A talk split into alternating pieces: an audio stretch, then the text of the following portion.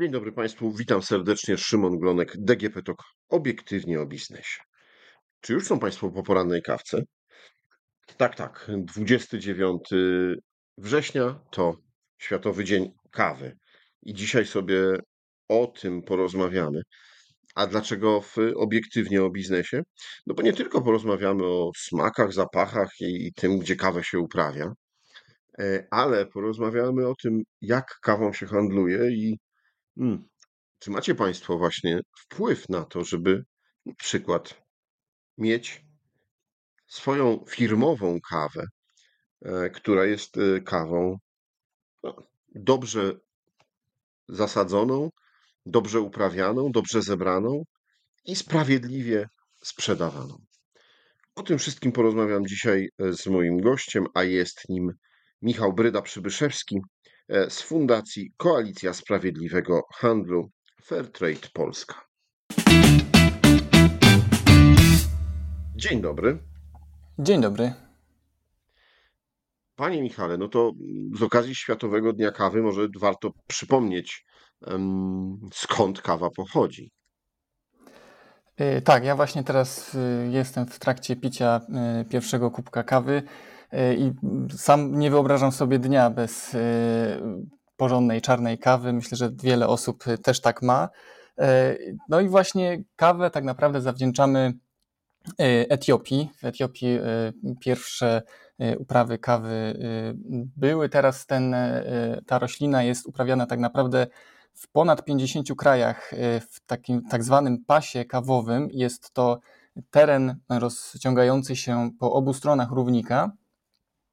I co ciekawe, taka jest legenda związana z kawą, że pierwsze właściwości takie pobudzające kawy odkryły kozy i pastuch wypasający te kozy właśnie w Etiopii zauważył, że jego zwierzęta są bardziej pobudzone po zjedzeniu pewnych jagód z krzaka.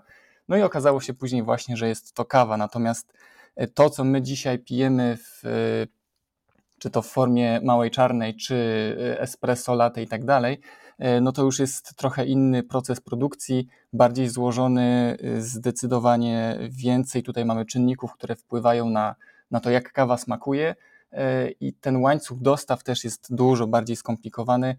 Obecnie największym producentem ziaren kawy jest Brazylia i jeśli chodzi o udział rynku tej kawy brazylijskiej, to jest prawie 40% światowej produkcji ziaren kawy.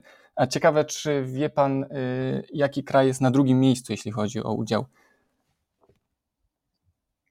Jejku, no podejrzewam, że może Etiopia, skoro stamtąd pochodzi kawa. No myślę, że można by było tak sądzić, ale niestety nie. Wietnam jest na drugim miejscu, jeśli chodzi o udział światowej produkcji kawy. Może taki kraj, który nie do końca z kawą się kojarzy, ale mają 8,5% tego udziału w światowej produkcji. Na trzecim miejscu jest Kolumbia, czyli tu wracam znowu do Ameryki Łacińskiej.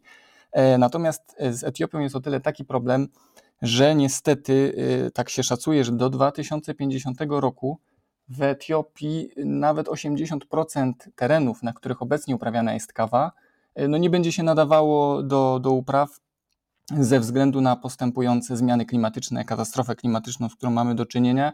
I myślę, że jest to taki symboliczne dane, symboliczna informacja, że w miejscu, z którego pochodzi kawa, w przeciągu najbliższych 20 paru lat tej kawy nie będzie się w zasadzie dało uprawiać. Więc jest to taki alarmujący sygnał, że coś musimy w tej sprawie zrobić.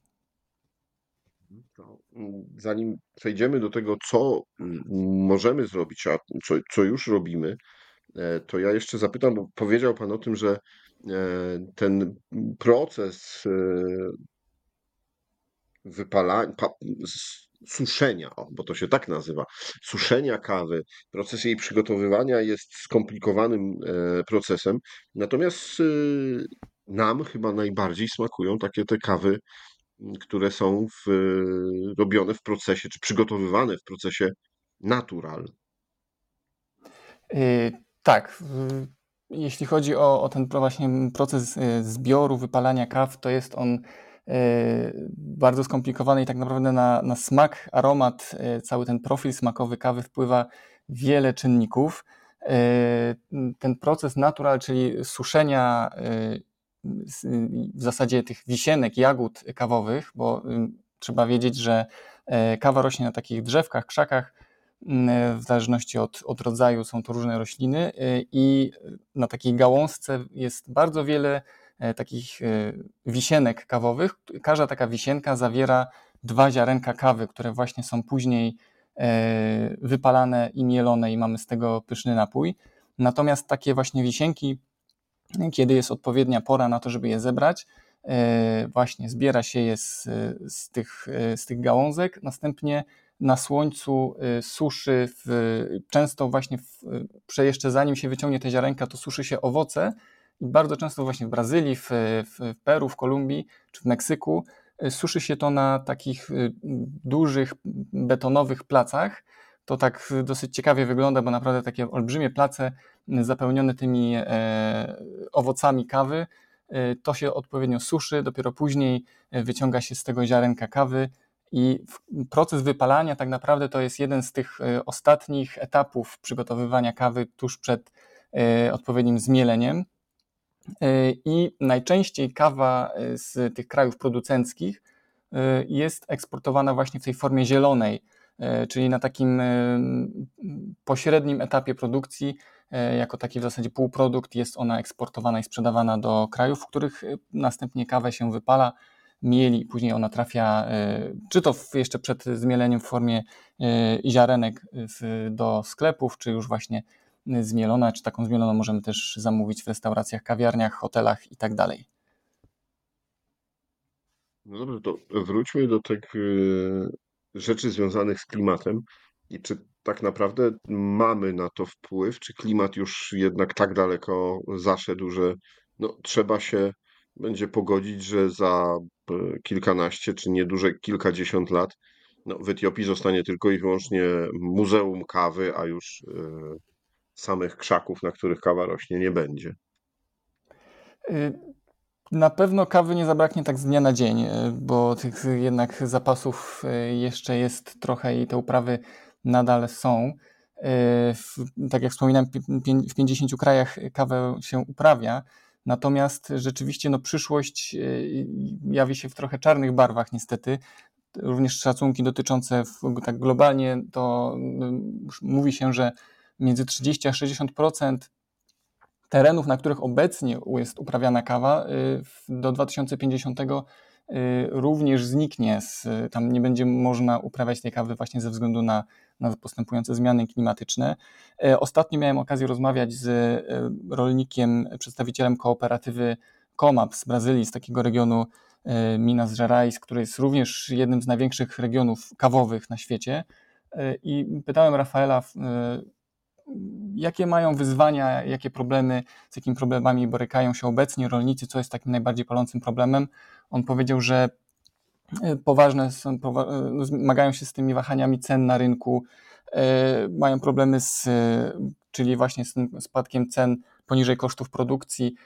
Problemem są także to dziedziczenie upraw, czyli młodzi ludzie po prostu nie chcą przejmować gospodarstw, nie chcą zajmować się tym, czym zajmują się ich rodzice, no bo jest to po prostu nieopłacalne. Często jest to ciężka praca obarczona dużym ryzykiem, ale powiedział mi, że takim największym jednak problemem są te zmiany klimatyczne, nieprzewidywalne warunki atmosferyczne, które zdarzają się coraz częściej albo w takim natężeniu, jak do tej pory nie miało to miejsce. Wspominał o tym, że około 3 lata temu mieli do czynienia właśnie w tym regionie w Brazylii z przymrozkami, które no naprawdę zdewastowały niektórym rolnikom całe areały upraw kawy i faktycznie widziałem zdjęcia, gdzie rzędy krzaków, gdzie do tej pory były piękne krzewy kawowe, no to po prostu zostały z tego suche badyle, mówiąc wprost, i to wszystko nadawało się tylko do wycinki niestety, do zasadzenia nowych krzewów, no ale jednak, żeby nowe krzewy rodziły kawę, rodziły owoce, potrzebny jest czas, a tego rolnicy za wiele nie mają, bo te zmiany klimatyczne postępują coraz szybciej i naprawdę no, jest to taki problem, z którym obecnie najbardziej borykają się rolnicy. Zresztą nie tylko ci uprawiający kawę, dotyczy to tak naprawdę wszystkich kategorii wszystkich roślin. W przypadku kawy jest o tyle to skomplikowane, że ta najpopularniejsza kawa arabika jest gatunkiem rośliny dosyć nie lubiącym takich właśnie wahań temperatury, różnych zmian klimatycznych. Jest to roślina, która trudniej dostosowuje się do takich warunków. W przeciwieństwie do robusty, która jest łatwiejsza w uprawie jako roślina, natomiast robusta nie jest taką, tak się uważa, że arabika jest jednak taką bardziej szlachetniejszą kawą, ma ten profil smakowy bardziej zróżnicowany, a z kolei robusta ma więcej kofeiny, więc to dlatego stąd mamy takie czasami mieszanki arabiki i robusty. Natomiast wracając do tej sytuacji klimatycznej, jest to poważny problem, z którym mierzą się rolnicy i o ile właśnie z tymi wahaniami cen na rynku jesteśmy w stanie coś zrobić, na przykład wybierając kawę Fairtrade z certyfikatem Fairtrade, czy rolnicy mogą się zrzeszać w spółdzielniach certyfikowanych, gdzie otrzymują te lepsze warunki handlowe, o tyle w przypadku zmian klimatycznych, tutaj musimy wszyscy tak naprawdę zacząć działać, by te zmiany spowolnić, bo już to, że praktycznie nie da się ich zatrzymać, ale przynajmniej żeby te sytuacje spowolnić. My jako Fairtrade z kolei staramy się działać z rolnikami zrzeszonymi w organizacji, w tych spółdzielniach certyfikowanych. Są organizowane różne szkolenia dla rolników z tego, jak mogą się dostosowywać do tych zmian klimatu, w jaki sposób prowadzić uprawy, by ograniczać te ryzyka związane z takimi nagłymi warunkami atmosferycznymi, zjawiskami pogodowymi, które są niekorzystne dla upraw. Są różne sposoby na to, między innymi jest to sadzenie, takie uprawianie kaw w cieniu innych drzew, innych wyższych roślin. Zresztą wiele gatunków kaw, czy wiele roślin właśnie w taki sposób jest uprawianych, bo zapewnia to większą bioróżnorodność, też kawa ma ciekawszy smak wtedy. I to wszystko, pewne takie dobre praktyki staramy się przekazywać rolnikom. Oni też uczą się między sobą, zrzeszając się właśnie w tych spółdzielniach, więc to też jest bardzo istotne i takie programy wsparcia są też przez nas organizowane. Powiedział Pan o tym, że najczęściej do nas, czy do Europy, do świata zachodniego trafia ta kawa jako taki półprodukt. To z ekonomii, z gospodarki wiemy, że jeśli coś jest półproduktem, to kosztuje taniej, bo najwięcej płacimy za ten produkt finalny, my konsumenci. Kto zarabia w takim razie najwięcej na handlu kawą? Najłatwiej powiedzieć, kto zarabia najmniej, bo najmniej zarabiają rolnicy, tak naprawdę od których cały ten łańcuch się zaczyna i dzięki którym mamy pyszną kawę codziennie rano. Łańcuchy dostaw są rozciągnięte, tam jest wielu pośredników, którzy również chcą zarobić i można powiedzieć, że to jest w porządku, o ile każdy, kto bierze udział w tym procesie, jest w stanie zarobić na to, by godnie żyć. My zajmujemy się rolnikami, ponieważ od nich wszystko się zaczyna, a są najbardziej marginalizowaną grupą w tym całym procesie. Kilka takich informacji, danych w tym regionie wspomnianym brazylijskim Minas Gerais, w zasadzie tylko rolnicy, którzy uprawiają kawę w tym regionie, średnio otrzymują 60% tak zwanej living wage, czyli takiego poziomu zarobków pozwalającego na godne życie, takiej pensji, powiedzielibyśmy pensji minimalnej, takiego minimum socjalnego, które pozwala na zakup pożywnego jedzenia, edukację dzieci, dostęp do służby zdrowia. I ci rolnicy właśnie w tym regionie, który jest największym regionem, przypomnę jeszcze, na którym uprawia się kawę, czyli skąd większość kawy pochodzi, zarabiają zaledwie 60% tej kwoty, która by pozwalała im utrzymać się i prowadzić godne życie. Więc to jest naprawdę też alarmująca sytuacja, że ci rolnicy, dzięki którym właśnie mamy tę kawę, są tak marginalizowani w tym całym procesie, a zarabiają wszystkie ogniwa tego łańcucha po kolei i można tutaj wskazywać winnych, ale my proponujemy inną drogę, czyli wstąpienie do tego procesu certyfikacji, uzyskanie certyfikatu, dołączenie do systemu Fairtrade, tak żeby wszyscy mogli z kawy żyć w sposób godny, zarabiać pensję, która pozwoli im prowadzić takie życie na normalnym poziomie, mieć właśnie zdrowe jedzenie, dach nad głową. To też standardy Fairtrade dotyczą też kwestii takich społecznych, nie tylko tych ekonomicznych, ale też zakazują na przykład pracy dzieci, wyzysku, promują równouprawnienie kobiet, tak żeby kobiety mogły też uprawiać kawę, przejmować gospodarstwa. Więc za tym wszystkim idą nie tylko środki finansowe, ale też, czy takie zapewnienie godnego życia, ale też dodatkowe standardy, dodatkowe kwestie. A ważną rzeczą, jeśli mówimy tutaj o tych zarobkach, jest taki mechanizm, o którym już też wspominaliśmy w poprzednich odcinkach tego podcastu, czyli cena minimalna. Jest to taki środek finansowy, który jest uruchamiany wówczas, gdy ceny takie rynkowe kawy spadają poniżej kosztów produkcji. Jest to ustalone w porozumieniu z przedsiębiorcami, z rolnikami, ten poziom ceny minimalnej Fairtrade, i wtedy, kiedy produkcja przestaje się opłacać, bo ceny rynkowe spadają z takich lub innych powodów, to wówczas ten rolnik, sprzedając ziarna kawy, ma to zabezpieczenie finansowe w postaci ceny minimalnej, że może dalej się rozwijać, może utrzymać siebie i swoją rodzinę.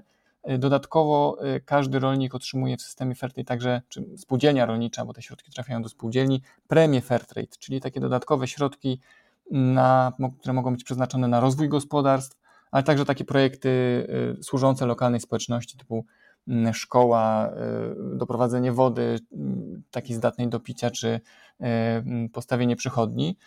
I to wszystko pozwala tym regionom się rozwijać i prowadzić to życie właśnie w taki sposób, tak jak my do niego jesteśmy przyzwyczajeni. To nie są żadne, tak jak Rafael też w tej rozmowie naszej zwrócił na to uwagę, jakby Fairtrade to nie jest przysługa. Fairtrade to jest po prostu, to są uczciwe warunki handlowe po to, żeby oni mogli prowadzić swój biznes, uprawiać kawę, a żebyśmy mogli cieszyć się tym smakiem. I wszystkie te firmy kawowe, które sprowadzają dla nas kawę, też pełnią ważną rolę w tym łańcuchu, bo nie wyobrażam sobie, żeby każdy z nas zamawiał kawę bezpośrednio właśnie, z Etiopii, z Brazylii, z Kolumbii, w jakichś workach jutowych i trzymał to gdzieś schowane w piwnicy, bo to by było niemożliwe. Więc firmy kawowe również są ważne, ale wszystko, tak jak wspominałem wcześniej, chodzi o to, żebyśmy prowadzili ten handel w sposób sprawiedliwy, uczciwy, żeby wszyscy mogli czerpać z tego korzyści, a nie tylko duże firmy kawowe, korporacje i duże palarnie kaw, które ten surowiec skupują. No tak, Polacy to kawosze, zresztą o tym jeszcze za chwilę porozmawiamy, ale jeśli ktoś nas słucha przy kawie i tak sobie myśli, no dobra, ale to jaki ja mam na to wpływ? Czy w mojej firmie, czy u mnie w domu? Co mogę zrobić, żeby kupować, no właśnie, tą kawę, która ma ten znaczek Fairtrade i która zapewni to, że jednak ci producenci, ci rolnicy będą mieli godziwe zapłaty za kawę? Fairtrade to jest dla mnie najprostsze takie rozwiązanie, które właśnie może przywrócić tą sprawiedliwość w świecie i w jakiś sposób przyczynić się do ograniczenia ubóstwa i do wielu czynników, także takich ryzyk, które występują w tych regionach świata. Jest to o tyle najprostsze, że po prostu wystarczy... Co ktoś, kto pije kawę, dzisiaj stoi z tym kubkiem kawy, jest 29 września albo później, bo w zależności kiedy Państwo to słuchacie, no i tak sobie myślę, okej, chcę pić tą kawę, która jest fair. Co zrobić? Najprościej iść do sklepu i sprawdzić, poszukać na półkach opakowanie kawy, które będzie miało znak Fairtrade, czyli taki na czarnym tle zielono-niebieski znaczek okrągły z podpisem Fairtrade, żeby nikt nie miał wątpliwości, że to jest właśnie ten znak. Szukać tego znaku na opakowaniach.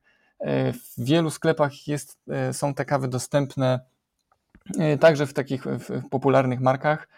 kawowych, więc warto się rozglądać, warto tego znaku szukać. Jeśli tylko jest taka możliwość, to kupić, wybrać właśnie tę kawę. Kawy są dostępne i ziarniste, i mielone, i w kapsułkach, więc naprawdę jest w czym wybierać. W tej ofercie internetowej na pewno wybór jest jeszcze większy, więc też zachęcam.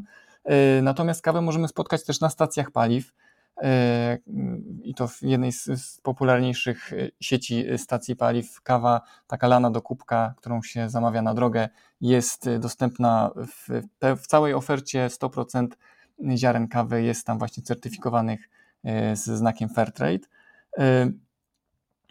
Warto pytać o kawę Fairtrade w hotelach, w restauracjach.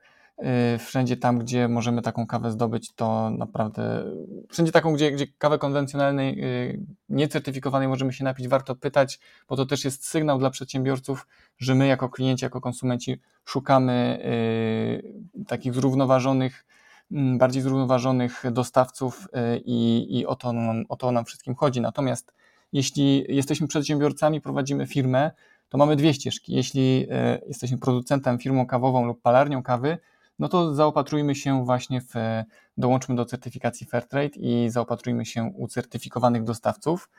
Natomiast jeśli prowadzimy firmę, która nie jest związana z produkcją kawy, no nawet nie jest to hotel, nie jest to restauracja, gdzie taką kawę właśnie możemy dostarczać dla swoich klientów, ale prowadzimy, nie wiem, kancelarię prawniczą albo firmę marketingową albo jakiś inny rodzaj działalności zupełnie niezwiązanej z kawą, to na pewno też taką kawę kupujemy dla swoich pracowników czy gości w biurze.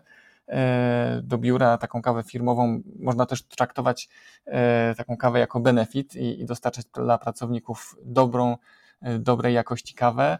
I jeszcze dodatkowo właśnie z certyfikatem Fairtrade warto tym się pochwalić też wśród pracowników, powiedzieć w ogóle o co chodzi, zaznajomić ich z tą ideą i zachęcamy do tego, by by wybierać nawet do firmy kawę z certyfikatem Fairtrade. Chętnie pomożemy takim firmom, które są zainteresowane. My sami jako fundacja oczywiście nie prowadzimy działalności handlowej, ale mamy listę firm certyfikowanych, które taką kawę do biur też dostarczają, więc chętnie udzielimy takiego wsparcia.